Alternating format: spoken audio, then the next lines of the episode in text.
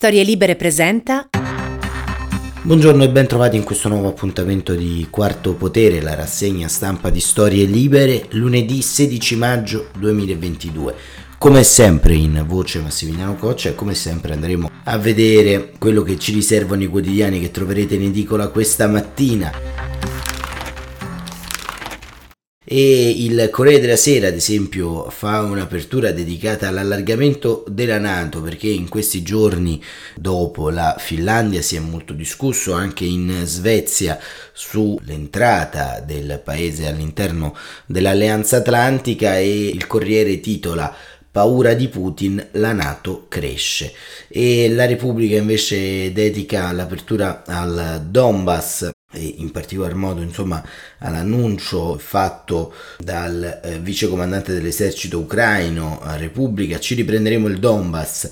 Il vice comandante dell'esercito ucraino fermato il nemico che si ritira libereremo eh, tutto l'est del paese la socialdemocratica Svezia eh, sottolinea appunto la Repubblica, eh, dice sì all'ingresso nella Nato. Il segretario dell'Alleanza dichiara l'Ucraina può vincere e ancora sempre dalla prima eh, di Repubblica il cuore freddo della democrazia, l'editoriale di Ezio Mauro che è dedicato alla vicenda dell'allargamento della Nato e quindi delle democrazie scandinave che eh, infrangono il cosiddetto tabù della neutralità per eh, entrare eh, all'interno di un'alleanza difensiva che si fa sempre più necessaria, molto probabilmente, stando diciamo a quanto le opinioni pubbliche di quel eh, paese sostanzialmente stanno sottolineando. E la stampa, Kiev a Biden, non è tempo di tregua, e la Finlandia ufficializza la richiesta di adesione all'Alleanza Atlantica e la minaccia nucleare è reale, dichiara. Eh, scontri violenti sempre nell'Avzostal e appunto eh, gli americani spingono eh, per il cessate il fuoco, Zelensky non avvantaggiamo il nemico e la Nato, gli ucraini possono vincere la guerra. Poi nel taglio eh, centrale la Kalush Orchestra che appunto ha vinto nella giornata di sabato l'Eurovision e festa sotto le bombe perché poi sotto c'è una foto che arriva dal ventre dell'Abzostal in cui ci sono alcune scritte eh, di aiuto e questo diciamo anche un altro tema importante nel dibattito pubblico perché in Italia non ci facciamo mai mancare nulla e quindi eh, fondamentalmente c'è chi in queste ore sta aspramente criticando la vittoria della Kalush Orchestra all'interno dell'Eurovision, una vittoria politica e via dicendo, insomma, ma lo vedremo. Insomma. Libero titola La guerra a Putin si fa col televoto, ancora diviso su invii, armi e sanzioni, gli europei si mettono d'accordo solo sull'Eurovision, un plebiscito fa vincere l'Ucraina, le canzonette uniscono l'Unione Europea.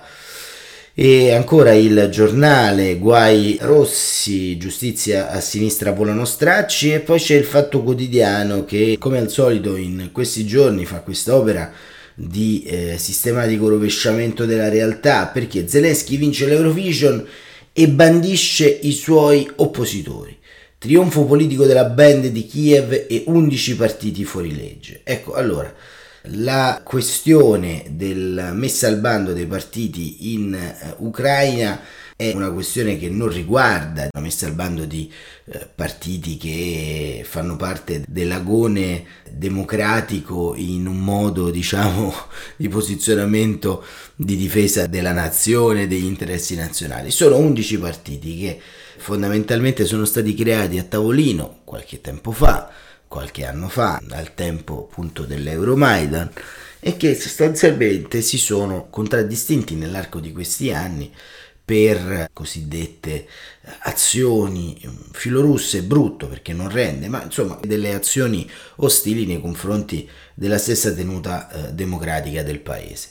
Quindi a sentire questo articolo e questo titolo di Marco Travaglio per eh, il simpatico e piacente direttore del Fatto Quotidiano dovremmo a questo punto anche riabilitare il Partito Nazionale Fascista in Italia, o altri eh, micropartiti che, e associazioni che durante gli anni della dittatura hanno leso all'integrità prima della marcia su Roma del nostro paese. Ecco, più o meno accade la stessa cosa.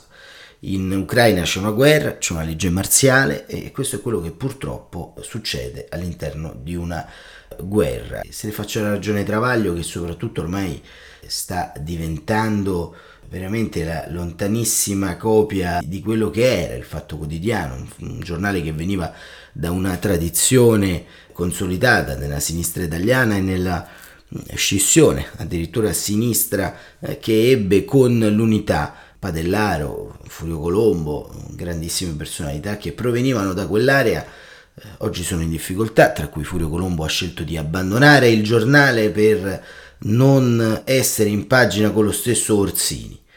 E un giorno capiremo, a mio avviso, qual è il posizionamento strategico di tutto quanto questo giornalismo italiano che al di là di tutto, al di là delle posizioni opposte e contrarie, ma ha un grande tema che è il tema dell'adesione eh, intellettuale a una realtà fattuale. Si può dibattere sempre su tutto, ma il confine tra dibattere, inventare e propagandare fake news che provengono dalla Russia, creata d'arte per indebolire il nostro sistema complesso anche di democrazia, mi sembra davvero davvero eh, svilente. La verità, le carriere sospette dei prof di Speranza e ancora il taglio centrale nato gioca a carte scoperte, l'Ucraina può vincere la guerra. Il tempo, Conte sfida Gualtieri.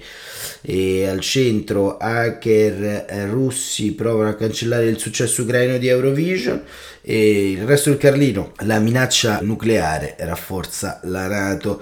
E il messaggero, il gas algerino, detto il prezzo, l'Unione Europea apre al conto K russo. E il sole 24 ore, guerra e carovita, bonus da 200 euro, bollette e carburanti, aiuti alle famiglie.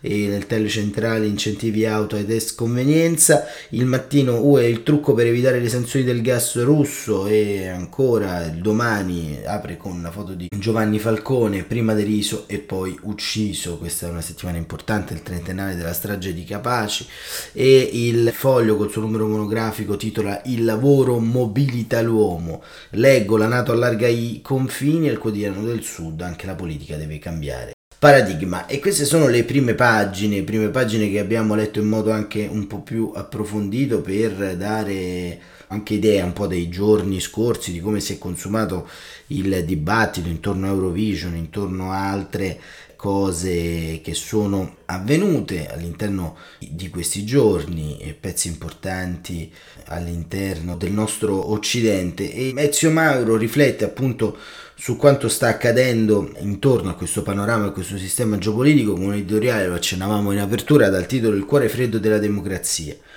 e scrive in prima pagina su Repubblica prima ci sono le vittime naturalmente soprattutto i vecchi le donne e i bambini intrappolati nei caseggiati sventrati dai missili. È questo l'inumano a farci dire che bisogna subito fermare il massacro, evitare altre carneficine, ma appena solleviamo lo sguardo dietro i cadaveri compare un paesaggio di distruzione eh, civile, con i sopravvissuti costretti ad aggirarsi nel cratere di una città fantasma, dove ormai è stata annientata ogni forma di vita associata, demolito qualsiasi spazio politico, soffocata l'intera testimonianza civica, palazzi sventrati, piazze cancellate, strade saltate per aria, rovine, eppure qui c'erano teatri, chiese, caffè, scuole, municipi, sedi di partito e sale per pubbliche assemblee, dove si consumava il rito quotidiano della democrazia delle piccole cose. Una liturgia di libertà minimalista ma costante in una rete di riconoscimenti reciproci, nel comune sentimento di cittadinanza. Adesso le città calpestate non ci sono più e di questo nessuno parla. L'Europa sembra finire dove era incominciata nell'invenzione greca della polis occidentale che collegava lo spazio privato a quello pubblico, l'oikos domestico all'agorà, la piazza del mercato alle riunioni, il luogo dove è nata la democrazia. Quale prezzo pagheremo per la morte delle città? È il prezzo della democrazia che oggi vede annientati nelle sue sedi individuali e collettive come se l'invasore volesse estirparla dall'Ucraina nelle sue forme e nella sostanza. Ed è un costo immediatamente sproporzionato tra i due paesi, fuori da ogni equilibrio su cui bisognerebbe riflettere proprio oggi, dopo tre mesi di conflitto siamo vicini al punto zero, dove la guerra non riesce a risolvere se stessa e rischia di diventare cronica, con il risultato di smarrire le motivazioni reali con cui il 24 febbraio il Cremlino ha dato il via all'invasione, di ridurre questa avventura a un puro confronto militare e di confondere nell'indistinto il profilo politico e morale dei due contendenti. Chi pensa infatti che l'evidenza della colpa e il peso della responsabilità valgano solo per il momento iniziale dell'aggressore, perché poi la radicalità della guerra annulla ogni distinzione in un'unica logica di morte che sovrasta torti e ragioni, dovrebbe riflettere su questo sterminato pianorama urbano di rovine che ha stravolto l'Ucraina e soltanto l'Ucraina. Con la dimensione civica annientata è stato eliminato l'esercito popolare della cittadinanza, ogni espressione di statualità locale, la pratica concreta della rappresentanza, la libertà politica degli individui.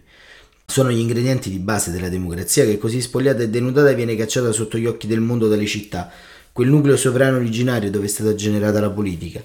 Dunque la nostra stessa cultura politica che viene bombardata in Ucraina. Sono le nostre regole del gioco divenute fino a ieri universali e il nostro modo di vivere e convivere in un quadro di sovranità reciprocamente riconosciute e accettate in un modello democratico di convivenza pacifica. Perché nella pubblica opinione, in particolare a sinistra e nell'area più impegnata del pacifismo, non nasce una ripulsa unanime della violenza indiscriminata e arbitraria contro i cittadini e le città aggredite? E dell'attacco al cuore del meccanismo democratico che ha governato la pace in questo luogo nel lungo dopoguerra, Anzi, alla prova dei fatti introdurre una distinzione in più, perché per l'Ucraina invasa quando non c'è condivisione c'è almeno compassione, mentre per la democrazia ferita nessun sentimento entra in gioco, il sostegno è tiepido, la solidarietà vacilla. La lezione occidentale dopo quasi cento giorni di guerra è amara, la democrazia non mobilita, è condannata alla solitudine costretta a dare senza ricevere, obbligata a curarsi da sola le ferite. C'è in Italia qualche avara manifestazione per l'Ucraina occupata, ci sono pochissime testimonianze di impegno per la democrazia sfregiata. Pesano sicuramente riverberi ideologici fuori stagione del Novecento, l'antiamericanismo di destra e di sinistra, che non vede il risorgente imperialismo di Mosca, la nostalgia del campo socialista che sopravvive ai fallimenti della storia, in un sovietismo immaginario, con gli oligarchi al posto dei soviet ma pesa di più la disaffezione alla democrazia, la delusione per le sue premesse mancate, il peso della bardatura democratica e burocratica del suo sistema di regole, l'intermittenza del debole contatto tra cittadino e la politica. In una formula scopriamo che la democrazia è il cuore freddo, dopo aver surriscaldato il Novecento, tanto che ha rinunciato a fare un racconto di sé. L'ideologia si racconta, la rivoluzione addirittura si canta, la democrazia invece tace come se fosse una seconda natura spontanea dell'Occidente e non una conquista eroica dell'Europa, anzi come se l'avessimo comunque sempre a disposizione, una sorta di risorsa naturale a cui siamo talmente abituati da svalutarla nella menzogna, mettendola sullo stesso piano dell'autoritarismo aggressore e svillaneggiandola. Vale a questo punto il paradosso di Sofri.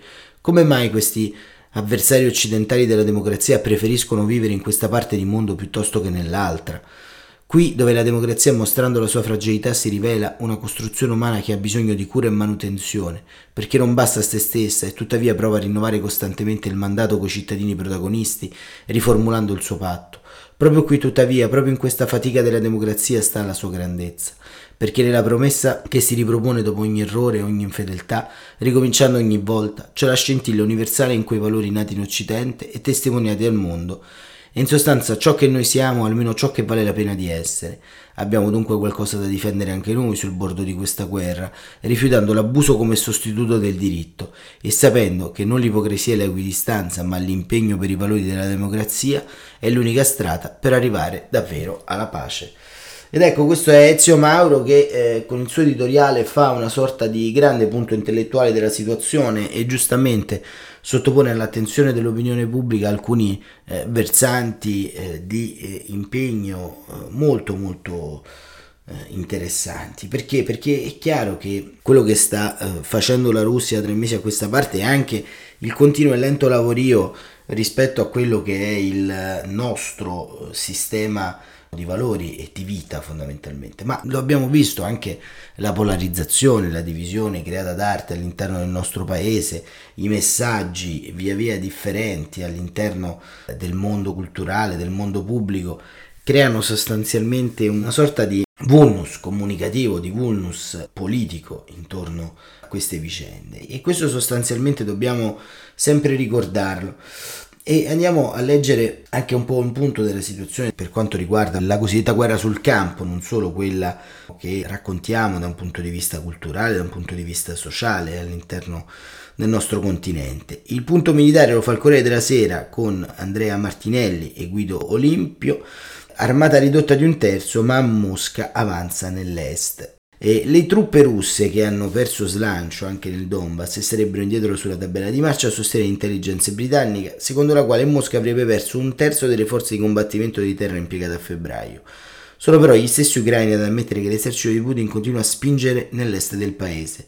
La resistenza prosegue con successo, la controffensiva nella regione di Kharkiv ne sta tentando un'altra Izium e avrebbe respinto 12 attacchi nelle regioni separatiste di Donetsk e Lugansk, soltanto nelle ultime 24 ore distruggendo, dicono, 8 carri armati, 5 sistemi di artiglieria, 9 unità di blindati e 5 veicoli nemici. I russi, scrivono Martinelli e Olimpio, si stanno riorganizzando per sferrare una nuova offensiva nell'est e quanto sostengono i vertici dell'esercito ucraino, le difficoltà strategiche, gli insuccessi, il morale basso fra i soldati, i casi di insubordinazione non impediscono infatti all'armata di avanzare dove possibile. Nonostante le perdite, affermano da Kiev, i russi puntano sulle aree di Liman, Severnod, uh, Adivka e Kuravi. Non è comunque poco. Proseguono intanto i bombardamenti intensi sulle acciaierie Abzostal di Mariupol, dove gli ucraini sostengono siano state usate bombe al fosforo. I russi affermano di aver distrutto due sistemi lanciamissili S-300 Assami e colpiti con aerei da guerra alle 4.30 del mattino hanno lanciato un attacco a ovest nella regione di Leopoli centrando l'infrastruttura militare non lontana dal confine polacco. Probabilmente cercavano di neutralizzare i rifornimenti in arrivo dalla Nato Secondo l'amministrazione locale non ci sarebbero morti o feriti, ma la struttura è andata completamente distrutta. La difesa antiaerea ucraina avrebbe però intercettato altri due missili da crociera diretti verso Leopoli mentre i russi denunciano un nuovo attacco a Belgorod, regione russa di confine colpita più volte da attacchi mai rivendicati ufficialmente da Kiev. Un civile sarebbe rimasto ferito. E si sta avvicinando l'apice del conflitto, sostengono gli analisti e parti in causa, a conferma di quanto detto nei giorni scorsi il capo dell'intelligence militare ucraina Kirilo Budanov, per il quale il momento chiave arriverà a metà agosto.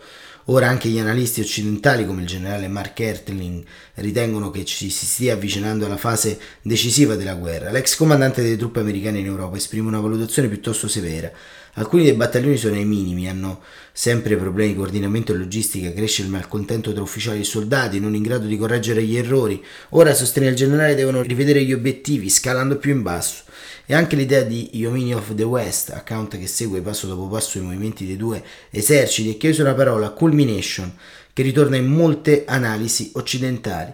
I russi potrebbero essere arrivati al punto in cui non avranno altra scelta che sospendere l'azione offensiva per effettuare un ampio riequipaggiamento che permetta di riparare alle perdite.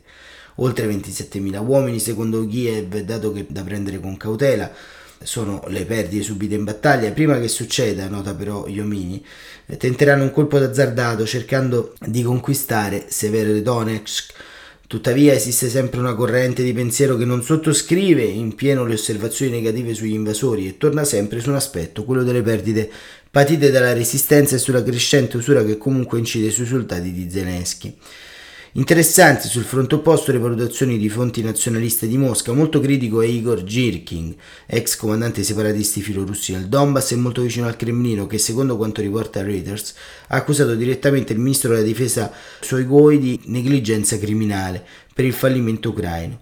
Non ho le prove per accusarlo di tradimento, avrebbe detto venerdì sul suo account Telegram, ma lo sospetto. Le parole di Girkin, accusato di omicidio dai pubblici ministeri olandesi per abbattimento del jet malese sui cieli dell'Ucraina nel 2014, sono il più duro atto d'accusa espresso finora pubblicamente contro la leadership militare russa. Dalla nebbia di guerra è rispuntata intanto la nave Brodov, unità d'appoggio russa che stando ad una versione era stata colpita da un missile durante una missione al largo dell'isola dei Serpenti nel Mar Nero.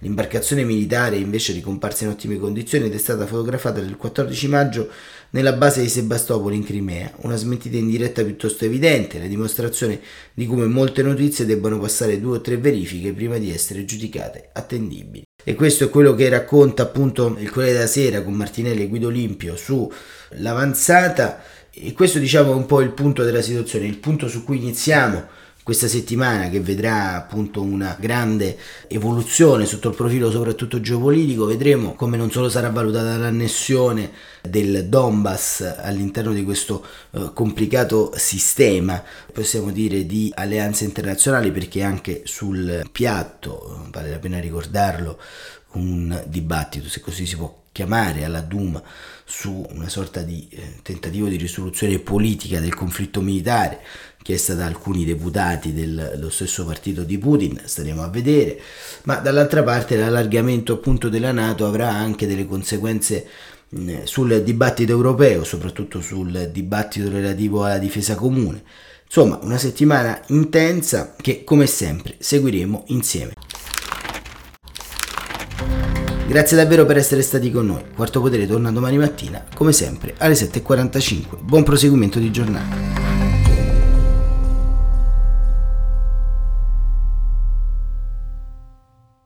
Una produzione storielibere.fm di Gianandrea Cerone e Rossana De Michele. Coordinamento editoriale Guido Guenci.